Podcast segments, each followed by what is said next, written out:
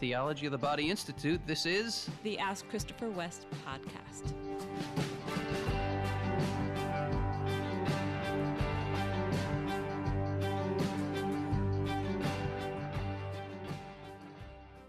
Hi, podcast listeners. Hey, everyone. Thanks for joining us on another episode of the Ask Christopher West podcast, hosted by Wendy the lovely. West. Here I am, Wendy West. I said it already. You said it already. I did. So, you listeners have heard us talk about how Christopher likes to watch documentaries. And a lot of times he watches documentaries when I'm not around. But last night, um, he was about to watch one and said, Do you want to watch this with me? And I thought I might just like say, you know, just go to sleep. But this was gripping. Yeah. Okay. So the title of this, this is what got me. Yeah. The title of this documentary, and it came up in my YouTube feed because I've watched various things about airplanes because I do a lot of flying and I have an interest in aviation. Uh, and it says, this is the title of the documentary The Captain That Got Stuck Outside of the Plane. Oh my goodness. Ugh. Yeah. oh, Now, this, this, he got stuck outside the plane, not on the ground. no. He got sucked out the windshield. The windshield broke off Oh. mid-flight in a pressurized cabin and because all of the release of the pressure on the inside of the plane sucked him out the the windshield and then his feet got pinned to the controls of the plane Yeah. which put the plane into a nosedive and the co-pilot couldn't adjust the the trajectory of the plane because the captain's feet are pinned have pinned the controls totally forward. Such a, an amazingly so these crazy flight attendants had to hold this guy's legs back uh, unpin his feet from the controls with 400 mile an hour winds coming through the cockpit. And maybe we shouldn't give away more than that. It's it is a little it is a gripping documentary Yeah. Safe landing, amazingly. yes safe landing Yeah. The, there are 87 co-pilot- people on the on the on the flight Yeah. The co pilot was an absolute amazing hero. yeah Yeah. Uh, this happened in the early 1990s, and I don't know if you're into documentaries. We will have the link for you in the show notes if you're into that kind of thing. If you're not has- into that kind of thing, don't watch nothing it. has nothing to do really with TOB. I mean, we can always find some TOB connection, but Yeah, it we- just totally interested us. We could. Do you want? Do, shall we do that? Should we just dedicate this episode no, to no, no, no, no. TOB connections with bodies getting sucked out airplanes? Oh, gosh. It's like a birth. It's not a funny story. It was captivating, though. That's for sure. Sure was. Yeah. So, if, you, if you are having trouble giving birth, go into a wind tunnel where they increase the pressure and then ha- maybe the no. That's stupid. But anyway, that, I just thought we'd share a little bit of uh, an experience we had last night. There We you go. sure there you have it. Moving right along.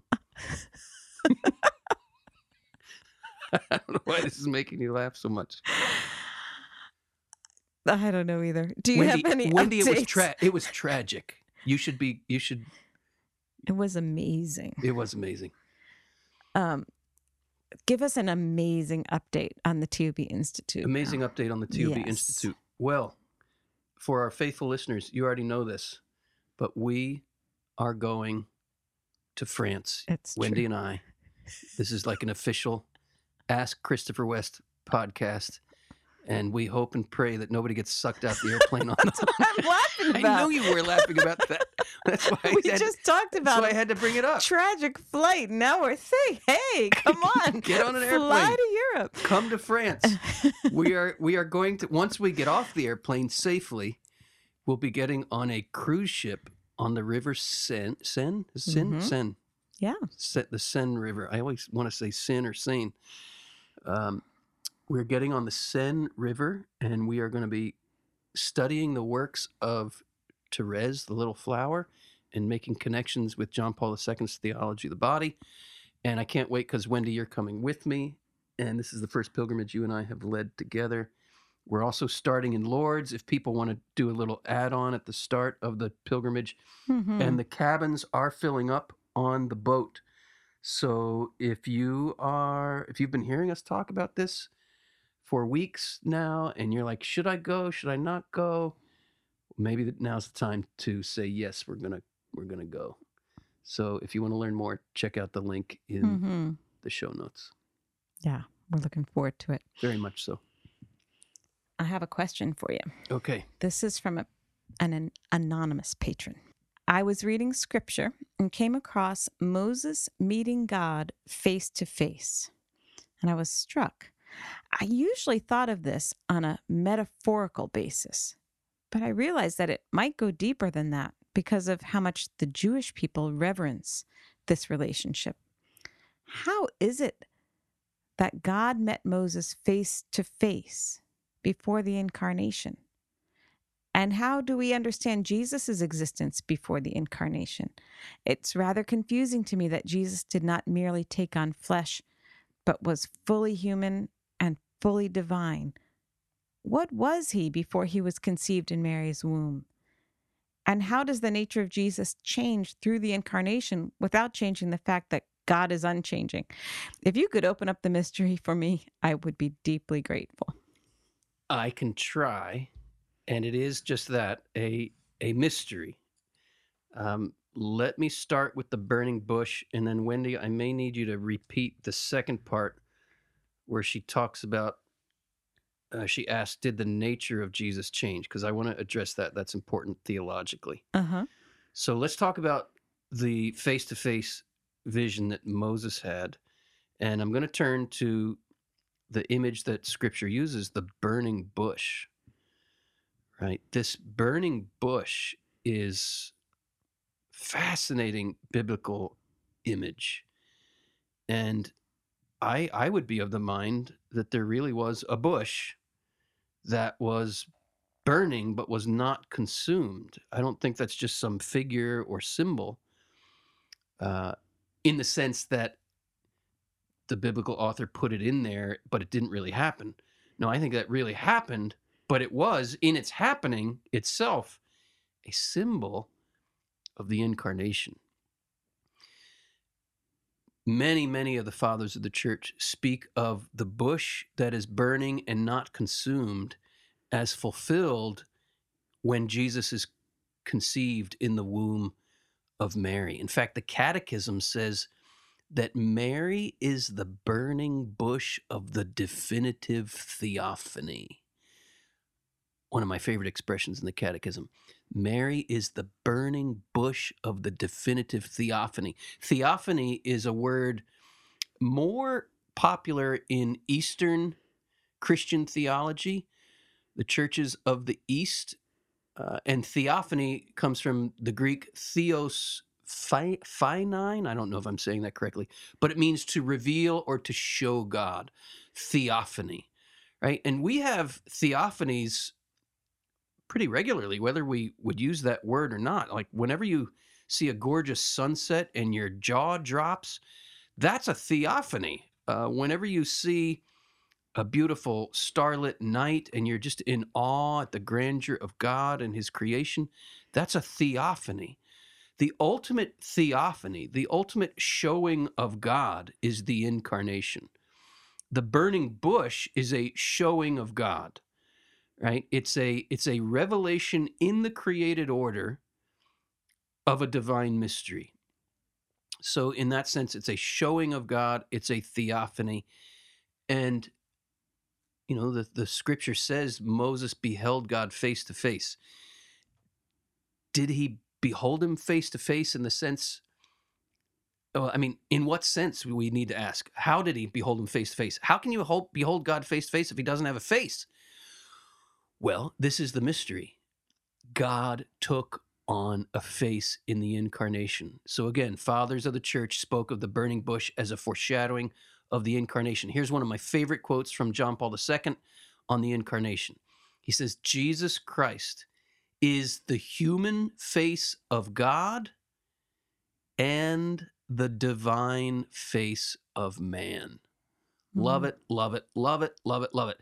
Because what we have in the incarnation is the marriage of divinity and humanity. And here's we get in here's where we get into the theological question. Can you read it again about the nature of Christ where she says, "Can you shine a light on this for me?" Sure. It's a few lines up where she Mhm. says something about Mhm. did this change the nature of Christ? Right. How do we understand Jesus' existence before the incarnation? Okay, let me pause right there. Hold it right there, Wendy. Okay. How do we understand Jesus before the incarnation? He is the second person of the Trinity, eternally generated by the Father. For all eternity, the Father is generating the Son, not in a sexual way, because God is not physical or sexual, but in a purely spiritual and purely divine way. God the Father is eternally generating the Son. Yesterday, today, and forever, now and forever. Uh, glory be to the Father, Son, and Holy Spirit, as it was in the beginning, is now, and ever shall be, world without end. Amen. This is what we're saying. God is always Trinity. There was never a time when Jesus was not, right? There's a time, if you're thinking of time chronologically, and we'll get to that, there is in chronological time, there was a time where Christ had not taken flesh, right? Eternally, the Son is generated by the Father to share in the love of the Holy Spirit. And then there's this remarkable expression in Scripture in the fullness of time, God sent his Son, the very one who was eternally generated by the Father. In the fullness of time, God sent his Son, born of a woman. See, here's here's the glory. Uh, I, this is where I get really, really excited about this stuff. But we wouldn't even know that God is a Trinity of persons if it weren't for the temporal generation of the Son in the womb of the Virgin Mary. So, what is happening here? What is happening at the moment of the incarnation? At the moment Christ is conceived in the womb of Mary, what is happening is that the eternal generation of the Son is now crossing the abyss between heaven and earth, between eternity and time. And the eternal generation is now being manifested in the temporal generation. God's eternal life giving potency as Father is now entering time. How will this happen? Mary says, I, I know not man. And here we can think of those biblical words Adam knew his wife and she conceived, right? So Mary's very familiar with that scripture from Genesis chapter 4, verse 1. And she says, How will this happen? I know not man. And I can hear I can hear echoes of the prophet Hosea, where the prophet Hosea, speaking for the Lord, says, I will betroth you to me forever in fidelity, and you will know the Lord. Right? That prophecy is fulfilled in Mary.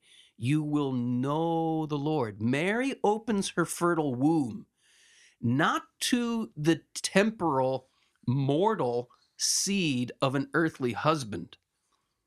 Mary opens her fertile womb to the eternal, immortal, spiritual seed of God the Father. Hello, hello, hello.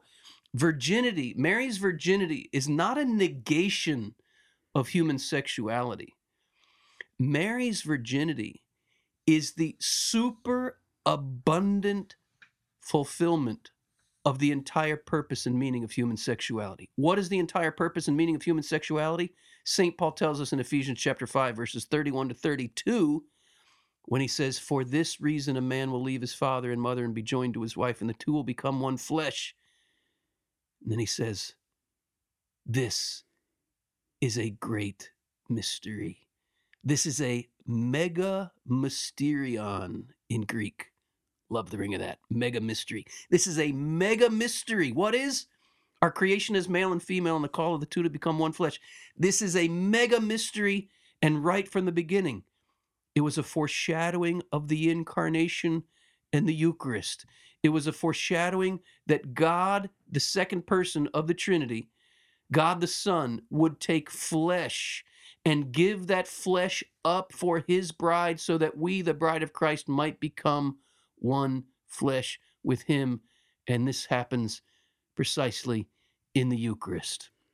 So, did the nature of the second person of the Trinity change with the incarnation? How's that possible? Because the nature of God doesn't change. Ah, we come to the very precise formulation of the church in her theological language, and it speaks of the hypostatic union, which means the union of two natures in the person of Jesus Christ.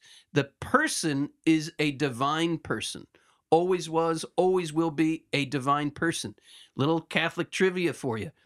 If somebody says, true or false, Christ was a human person, Wendy, what's the answer? No, false. False, false. he was not a human person. He was a divine person with a divine nature. And the divine nature was wed to the human nature of Christ. I remember learning this in graduate school. And I remember somebody in class, it was one of my fellow students who was brighter than I. Remember the Miller twins? Oh, for sure. So, Miller twins, if you're out there, I remember this. Um, one of the Miller twins and I were having a conversation, and I and she she said something like Jesus was not a human person. I said, Yeah, he was. He was fully incarnate. He became one of us. He was, of course, he was a human person. She said, No, uh, you know, do your theology. Like, look that, look this up. He's a divine person, and his divine nature was wed to human nature without confusion. Right? There's a marriage here. Hmm. The, mar- the the ultimate marriage, the ultimate nuptials, take place within Mary's womb. Right? Saint Augustine described Mary's womb as the bridal chamber where the marriage between heaven and earth is consummated. Because in his very person, his divine person, there is a marriage of two natures a divine nature and a human nature. Right? So the divine nature did not change, the divine nature was wed to human nature. So the church, right, debated these things throughout the early centuries and came to this formulation after much blood, sweat, and tears, and blood literally. People shed their blood over these things uh, to help us understand the nature of the incarnation. And the nature of the incarnation is the marriage of two natures, divine and human, in the one person of Jesus Christ. Hmm. Have I have I I I think you did an awesome job because here's the thing, my love. Yes somebody could explain all that in such a boring way. I love hearing your voice and how it excites oh, I get excited. you. I get so excited because this is what theology of the body is. Mm. Wendy, this is what your body and my body proclaims when we become one body. We are proclaiming sacramentally, declaring to the whole universe whenever we become one flesh. We are declaring to the furthest star in the cosmos that the creator of that furthest star in the cosmos entered his creation. That's what the union of man and woman proclaims. This is a mega mystery, and it refers to Christ. It refers to the incarnate Christ, and it refers to his marriage to the church. It refers to what happened in Mary's womb, and it refers to what happens at the altar every time we go to Mass. And I'll, I'll add this too. Scripture uses some interesting expressions like the fullness of time.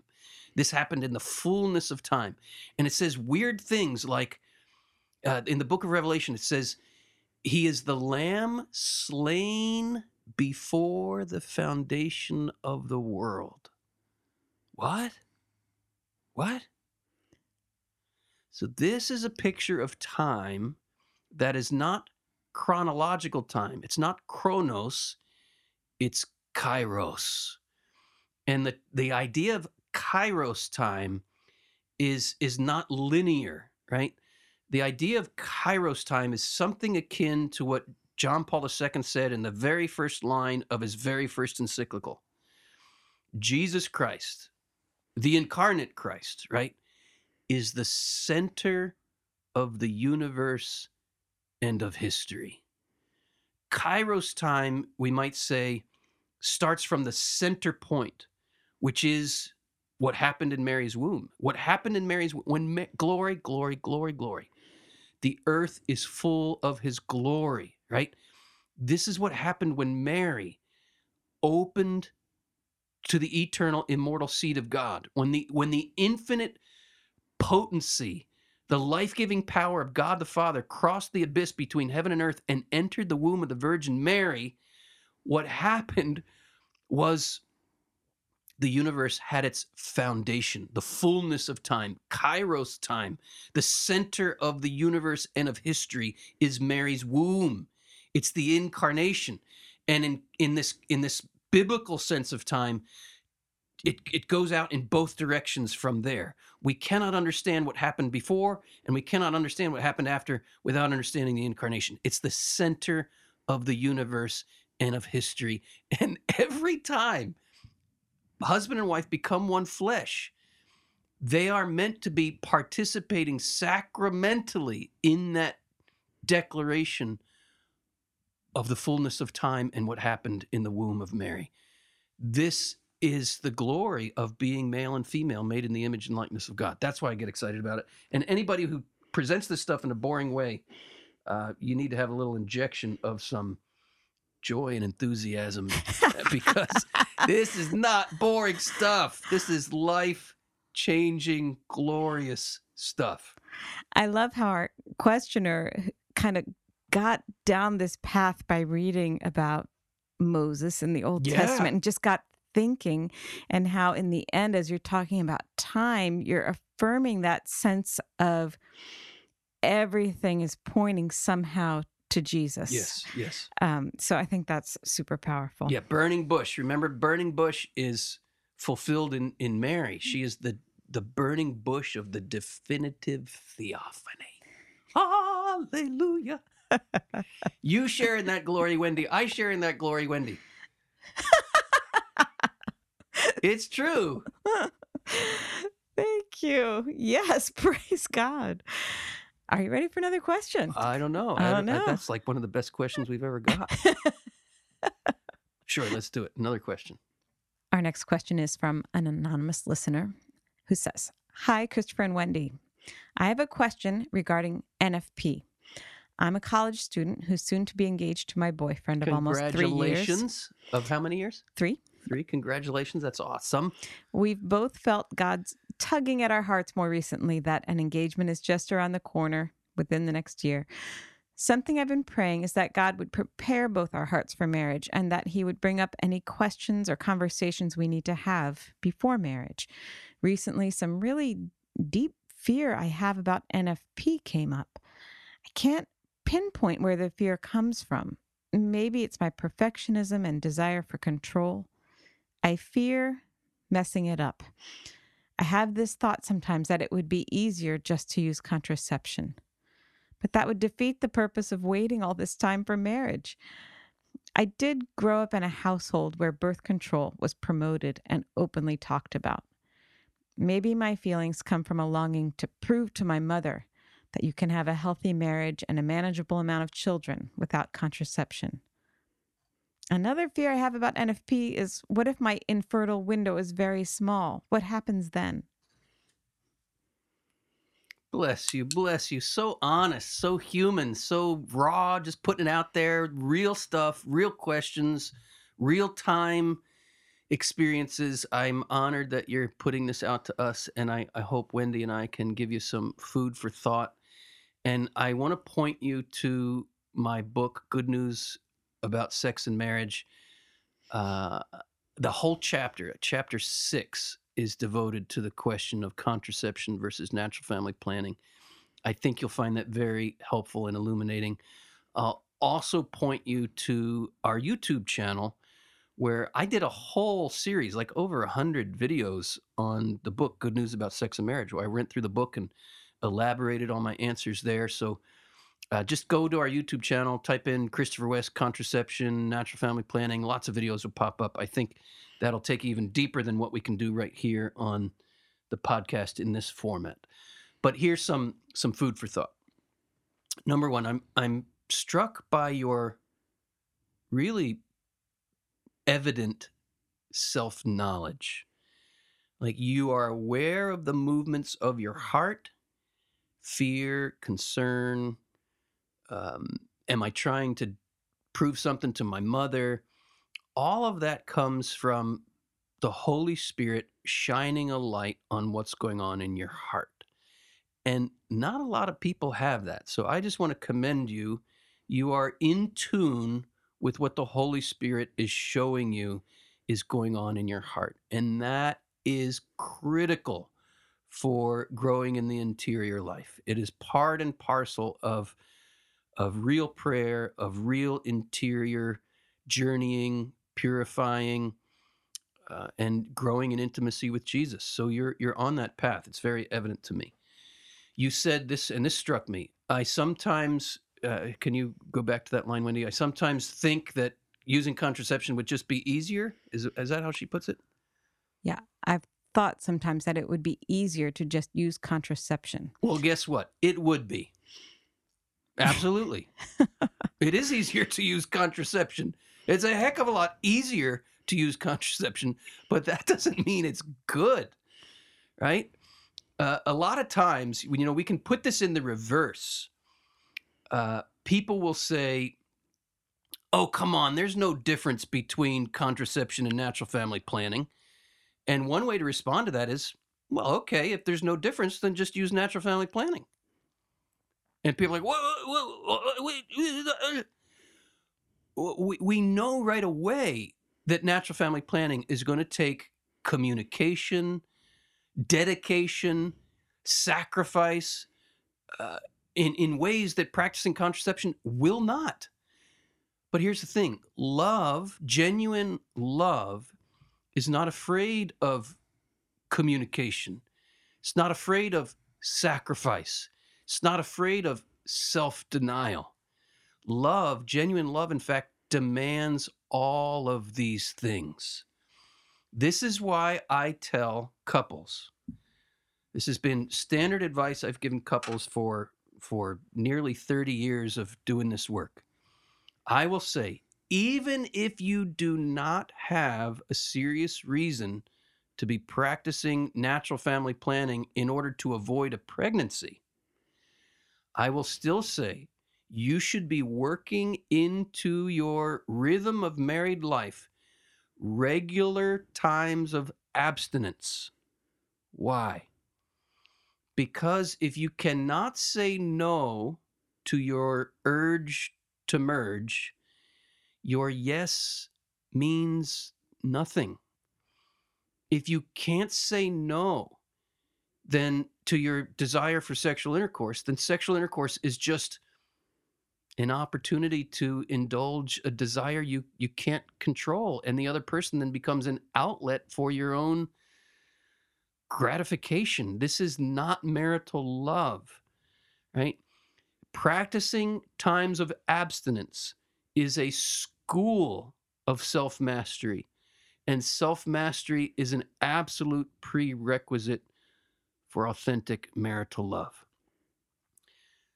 So, natural family planning, we shouldn't be afraid. What we're afraid of here is not so much the practice of natural family planning. What we're really afraid of, I think, if we're honest, is we are afraid of the demands of love. And if you, dear sister, are afraid of the demands of love, then you are looking at them squarely and honestly. What do you commit to at the altar? And by the way, what's an altar?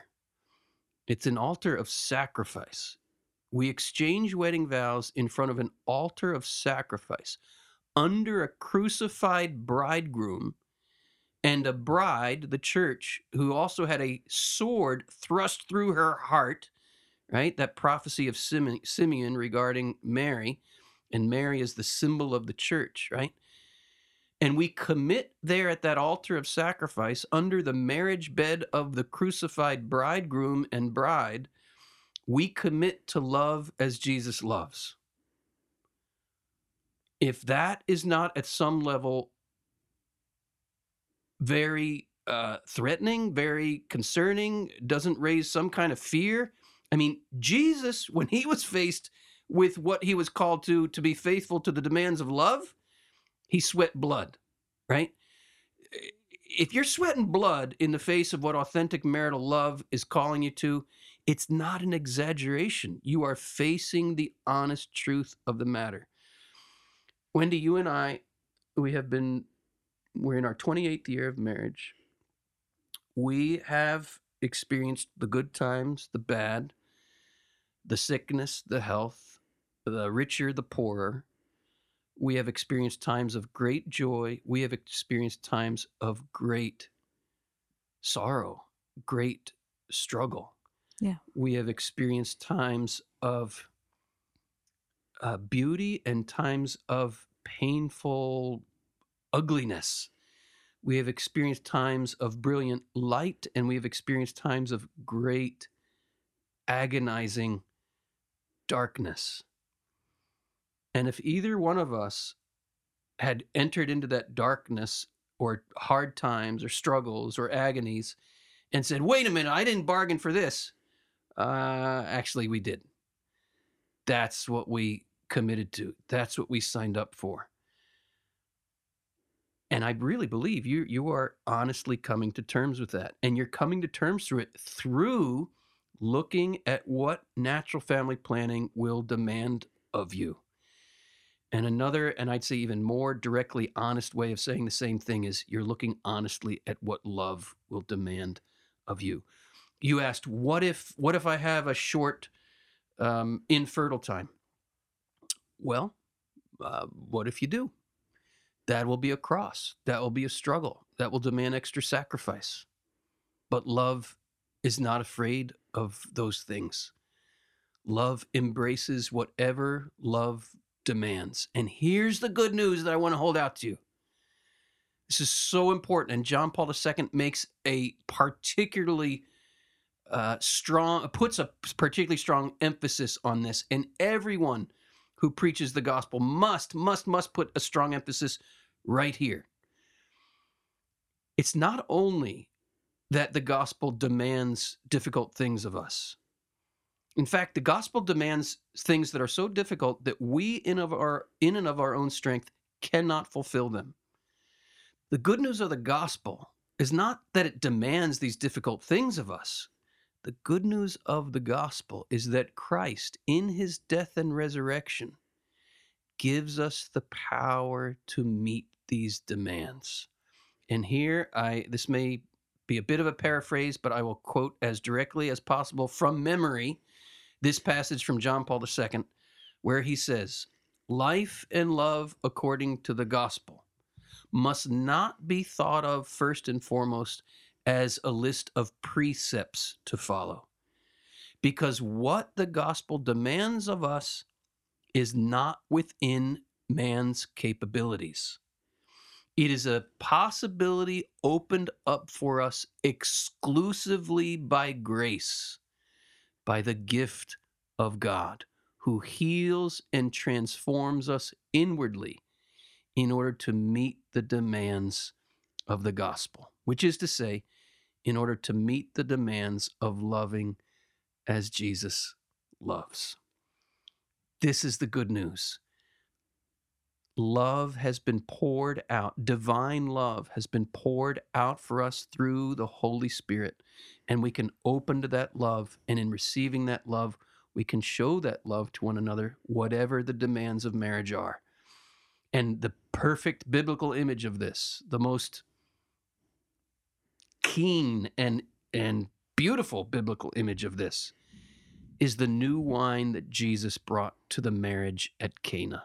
Right? We've all run out of wine. What is wine a symbol of? Divine love poured out for us. What you're trepidatious about here, I think, is you're looking at what the gospel's calling you to, you're looking at what the demands of marriage are calling you to, and you're looking at the fact that I don't have the ability to do that. And you're right. Again, I'm so, uh, I want to be so affirming of your self knowledge. You are so sincere and honest here in recognizing I can't live that on my own. You're right. You can't. But the new wine has been poured out that will enable you to live it. Drink up, drink deeply of that new wine, and you will find, just as St. John says in one of his New Testament letters, the commands of the Lord are not burdensome. That's the good news. I love um, how this couple already is so clearly um, in touch with that grace as you started out your answer talking about the light that the Holy Spirit is shining. I, I loved how um, she said that they pray that God would help them to have the conversations they need to have before marriage and just a sign of that prayer being answered in in a, a partial way. I'm sure there are other things and more conversations about this. Um, but just in her recognizing like this fear, um, which is natural, as you're pointing out, um, that that is also that's God's grace at work. That's new wine at work in their relationship um, to show her things about her heart, and that that is part of how the Lord will continue to work in our Yes. lives throughout all of our journeys.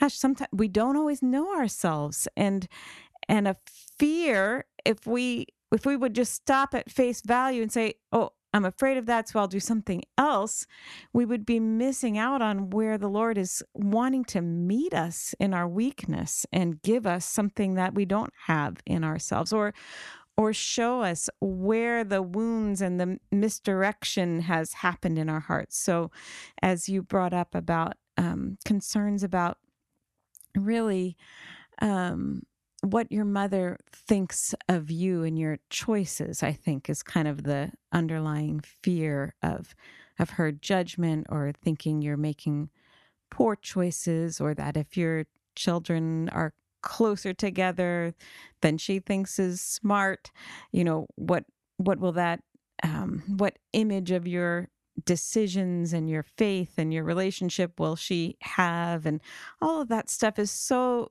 good to tune into and to allow the lord to speak to that i, I think you you've just opened up really in some ways like a a, a beautiful space to be filled with grace in your Mm. heart by acknowledging that dynamic because at in some way in our lives we all have to kind of struggle with these kinds of questions and you know realizing that there's something about the way I'm following the Lord that eh, other people are going to judge and criticize and and he needs to strengthen the armor on our hearts to be able to you know be safe in his protection and knowing that when we're walking in his ways he's he's right by us. He doesn't leave us. He's with us. And so he enables us to face some of those criticisms by that well of of his mercy and grace that you're opening to and just looking at these things. So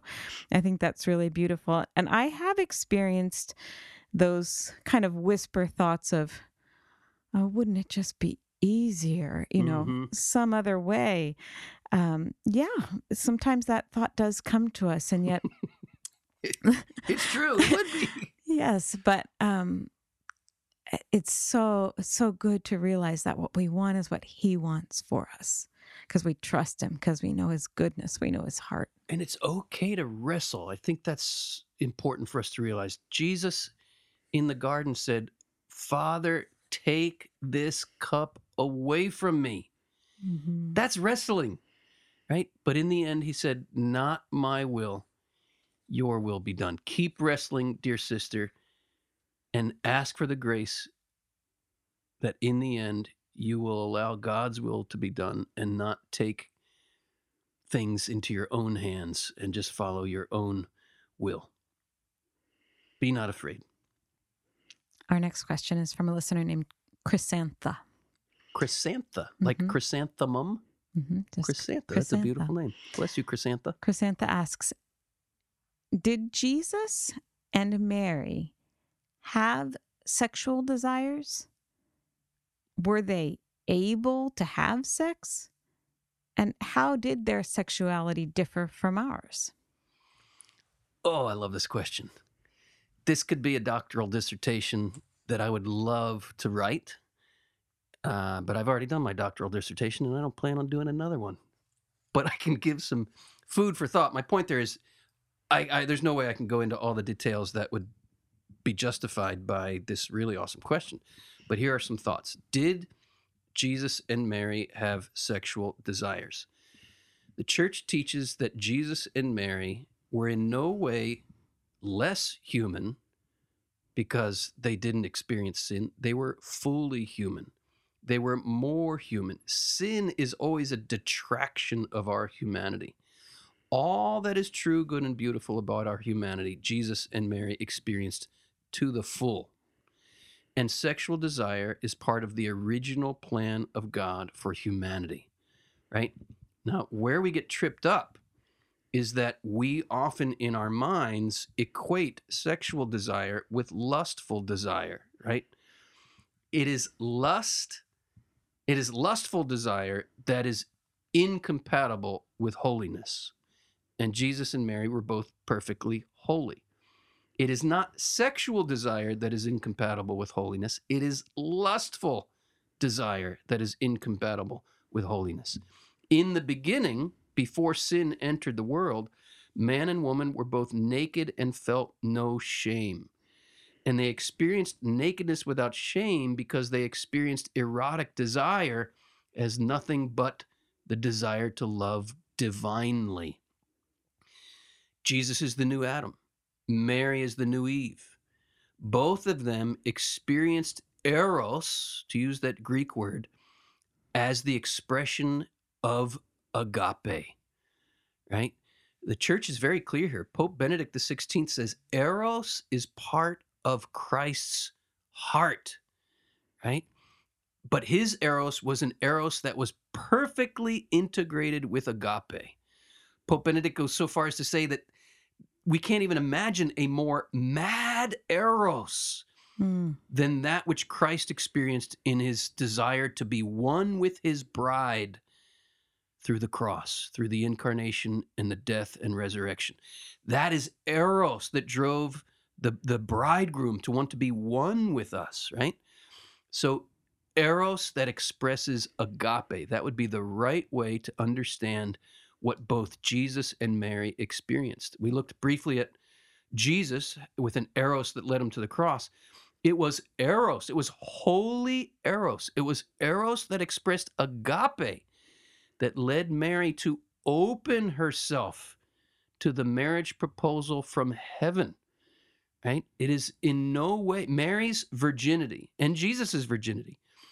Neither is in any way a negation of human sexuality, but it is an expression of the ultimate purpose and meaning of human sexuality, which is to reveal agape in this world. Eros is meant to express agape.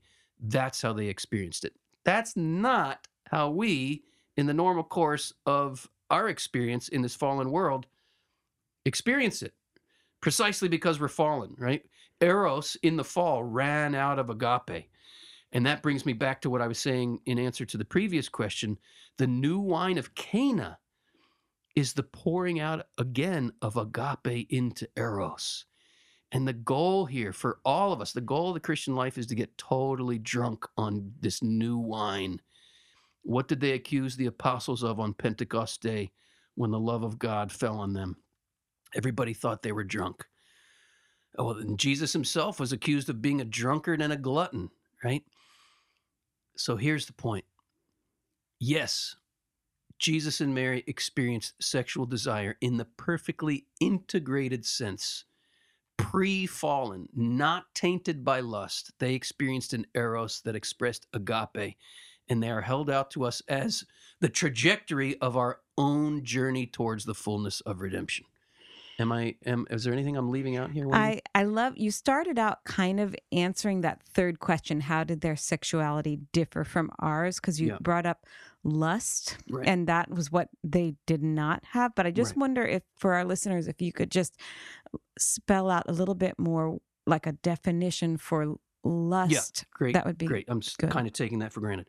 Lust is inverted sexual desire. It's it's sexual desire that is not aimed at being a gift to and for the other and the offspring that might result, but rather it's a taking of the other for my own gratification. And that might be a physical gratification, that might be emotional gratification, in any way that we are treating another as an object for my gratification. That's lust, inverted sexual desire. Jesus and Mary never would have experienced that. They always would have experienced their sexual desires as the call to be a gift Hmm. to another. Oh, and there was a question were they able to have sex? right Physically, certainly they were able to have sex. Jesus was fully a man, fully functional man. Mary is fully a woman, fully functioning woman. They freely chose to express their eros in that entirely vertical dimension, living out the eternal marriage, not living out the consummation of that horizontal marriage. Mary was married to Joseph, but they didn't engage in sexual relations, not because sexual relations are bad, but because Mary had already consummated the eternal marriage. Right? The Bible begins with earthly marriage, it ends with heavenly marriage, right? The marriage of the Lamb in the book of Revelation. If, if Mary would have had intercourse with Joseph, it would have been a step backwards. Instead, she's already consummated the union that is to come for everyone. And she grabbed Joseph's hand and says, Joseph, come with me, baby. We're going to the marriage of the Lamb. We're going to the ultimate destiny now. So, were they capable of sex? Yes. Did they engage in sex? No, because they're living out the very reality to which sex points. They're living out the ultimate mystery. And on that note, I think we should end this episode because that's the third question. And in the words of the prophet, Forrest Gump, that's all I have to say about that for now. As I said, it could be a doctoral dissertation. But anyway, uh, thank you everyone for tuning in this week. Keep the questions coming.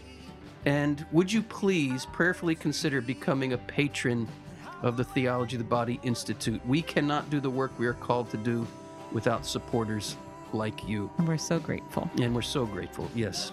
And may you know it in your bones, you are a gift.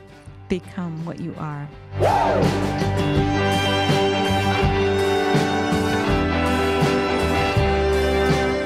Ask Christopher West is brought to you by the Theology of the Body Institute, with music by Mike Mangione. Christopher and Wendy hope that the information provided is helpful to you, but remind you that they are not licensed counselors. If you are going through serious difficulty, a list of trusted counselors and psychologists can be found in the show notes.